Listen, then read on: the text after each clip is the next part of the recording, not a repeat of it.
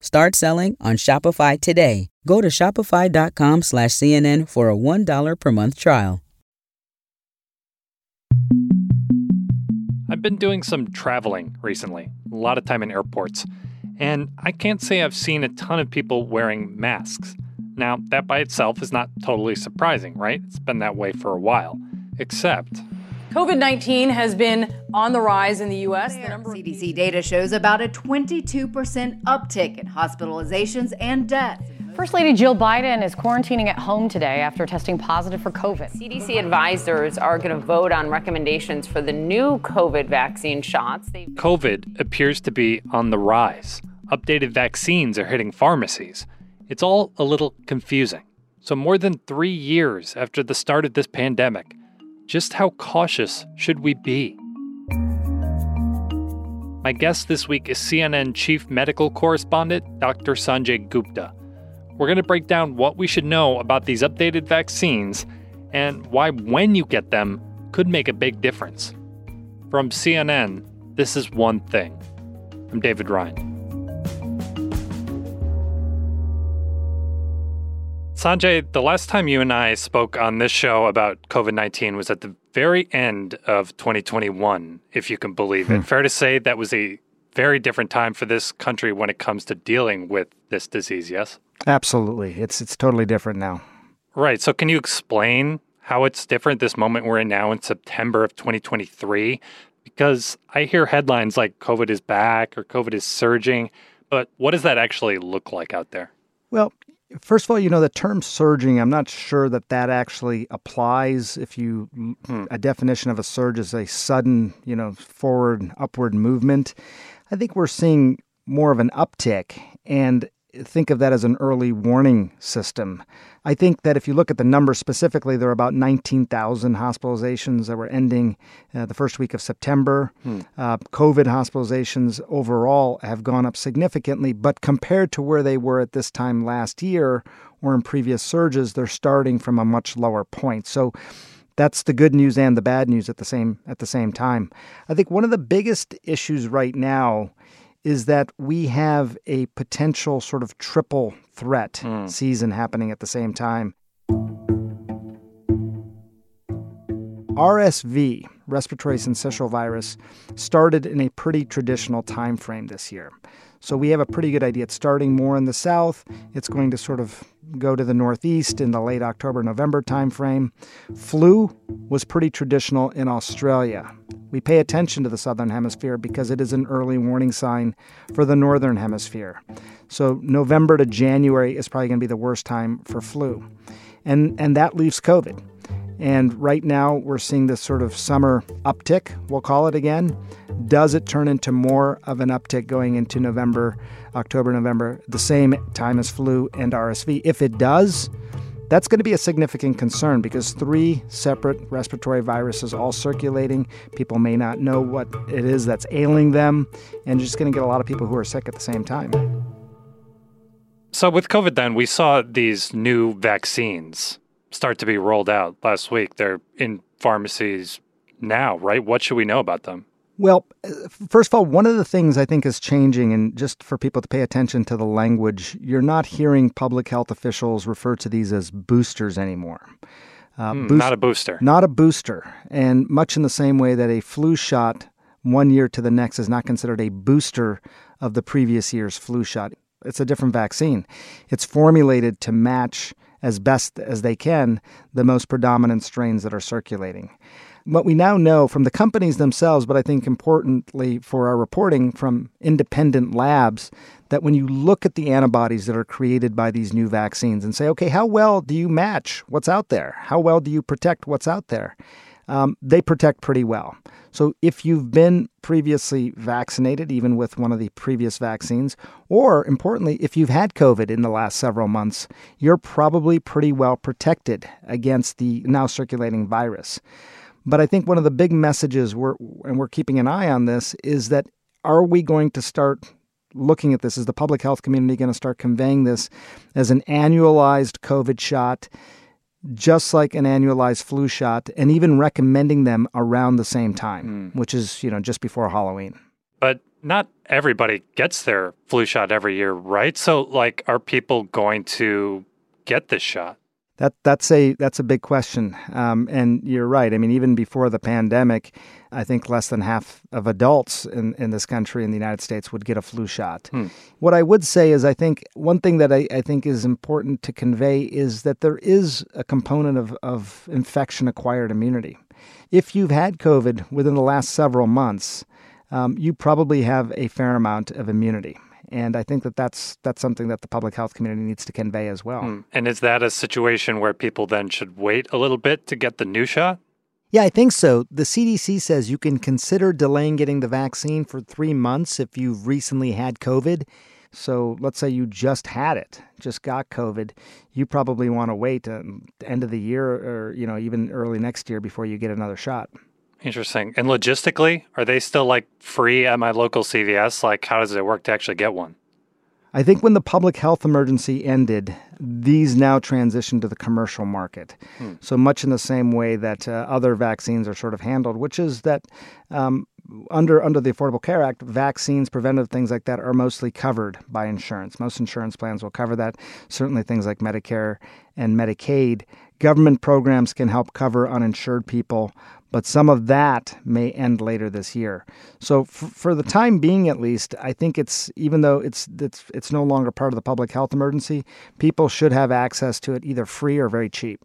Obviously, Sanjay, we've seen COVID become a political talking point as much as a health one ever since this all started. And the other day, Florida Governor Ron DeSantis, who of course is running for president, came out and said that Floridians will not be used as quote guinea pigs for the new COVID shots, really criticizing them, saying they were hastily approved and have not been proven to be safe or effective. Can you set us straight on those claims? Are these safe? Yeah, I think one of the things to, to keep in mind about the safety of these vaccines, there's been this criticism that have has the safety testing been adequate. Unlike most medical products that exist on the planet, you now have something that has gone to billions of people billions of people. And you see certain certain uh, signals. For example, in uh, young men, there have been an increased rate of what is known as myocarditis, which is uh, inflammation of the uh, of the heart.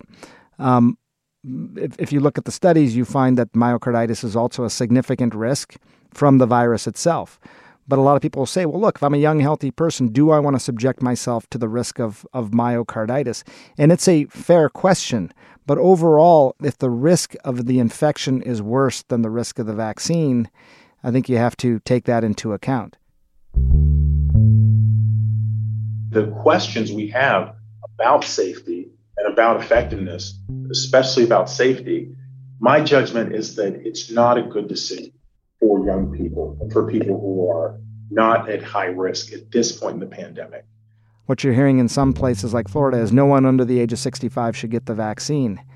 Look, there's a lot of people who get sick. There's a lot of people who die. There's a lot of people who get long COVID that fall into that younger age group. And if you look at all the, the pre existing sort of factors, conditions that could put you at higher risk obesity, asthma, diabetes, renal disease, all these things about 70 to 80% of our population in the United States would be considered high risk. So you have to, to take that into account as well.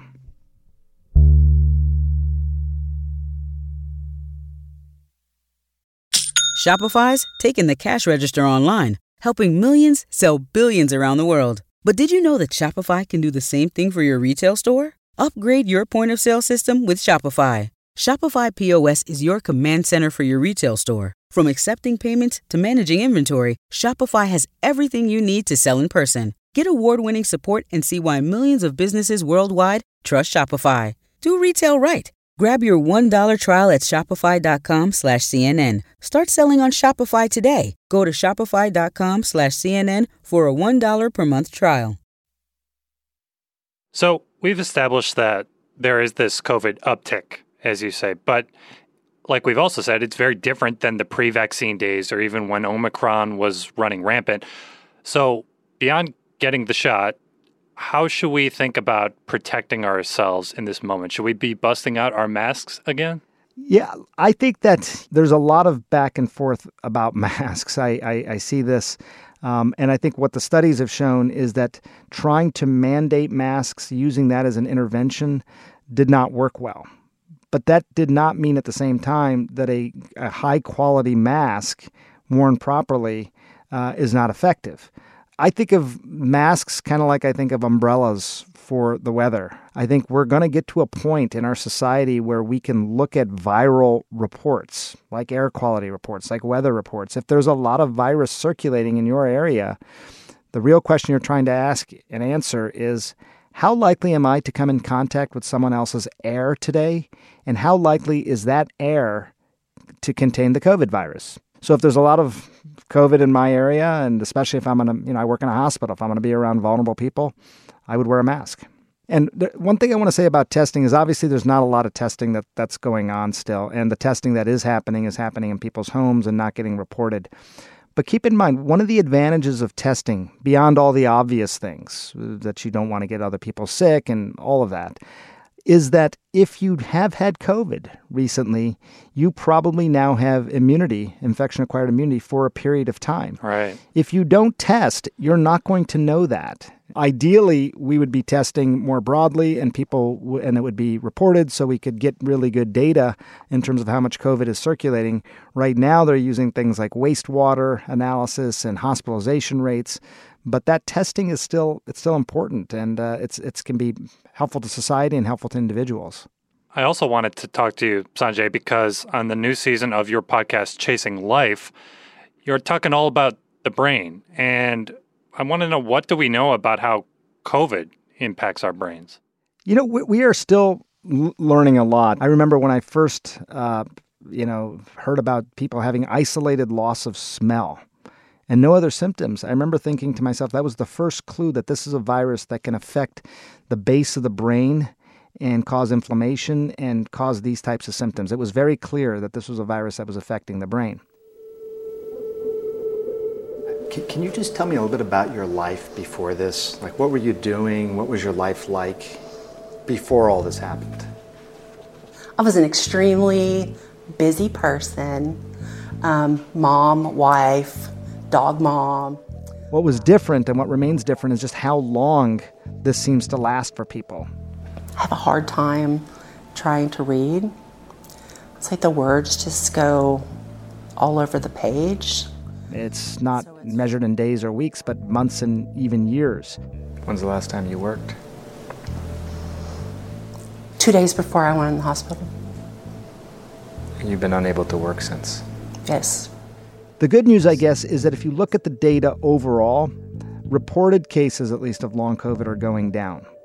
But the people that still have it are hugely disabled by it. I mean, it has, I almost feel like long COVID has taken my life away. And I want it back. And it's not that surprising given that other viruses do cause impacts on, on the brain. But I think it's going to be some time before we know how how persistent long COVID is and how what percentage of the population it really affects. Look, for, I just want to say that you know I I uh, being able to do this podcast is it's it's a real joy, I, and and the fact that we're doing it on the brain because I am a lover of the brain. I'm a neurosurgeon. You're the brain guy. I'm the brain guy, and you know the reason you choose to go into neurosurgery and spend seven years of your life working 100 hours a week, you better love it, you know, or you shouldn't do it. and I love it, and I, I really do. And I, you know, having done it for so long now, I think I have the uh, the ability to look backwards and say I still love it. But what is interesting is that there's a lot of fascination with the brain, and I think for a lot of people, you assume because it's in this this black box of a skull that it's it's kind of fixed, it's immutable. There's nothing you can do about it. And we used to think the same thing about the heart and other organs in our bodies. Um, but now we know we can, on a, on a very regular basis, on a daily basis, change and improve our brains. So we're tackling all these different things, uh, episodes uh, around the brain. The distracted brain, something I think mm. most of us can relate to. But what that episode very episode, relatable, very relatable. But I think what that episode really ends up being about is the attentive brain. We first started measuring this back in 2003. I learned so many things from talking to Professor Gloria Mark about this, who informed me that our attention spans have objectively gone down. In 2012, we measured it at 75 seconds. And in the last five years or so, it's averaged 47 seconds. Wow. They were about two and a half minutes back in 2003, and they're about 47 seconds now. They were wow. short back then, and they're even shorter now. That's wild. But you can do something about that. You know, the typical thing is you write down a time and a task that needs to be finished. You know, I have I'm not talking about a new medication or a new technique or an intervention, things that you can do in your own home to just improve your attentiveness. Let's think instead about designing your day, right? Being proactive and designing the tasks that you have to do uh, based on what your own personal rhythm is for when you're at your best, at your peak focus. So I'm, I'm learning a lot the concussed brain, the rested brain, the caffeinated brain. And I got to tell you, David, I got a chance to talk to the king of horror, Stephen King. Stephen King. Stephen King. But the frightened brain. Why do we like to be scared? I mean, are there lessons in that? Stephen King had a lot of thoughts on that. And as with all these podcasts, I learned a lot. Mm. Well, you can hear a lot more about all of that from the new season of Chasing Life. You can find it wherever you listen. Sanjay, thank you. Always a pleasure, David. Thank you.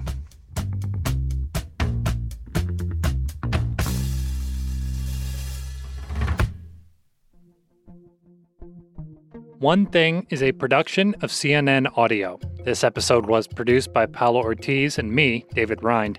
Matt Dempsey is our production manager. Fez Jamil is our senior producer. Greg Peppers is our supervising producer. And Steve Lickteig is the executive producer of CNN Audio.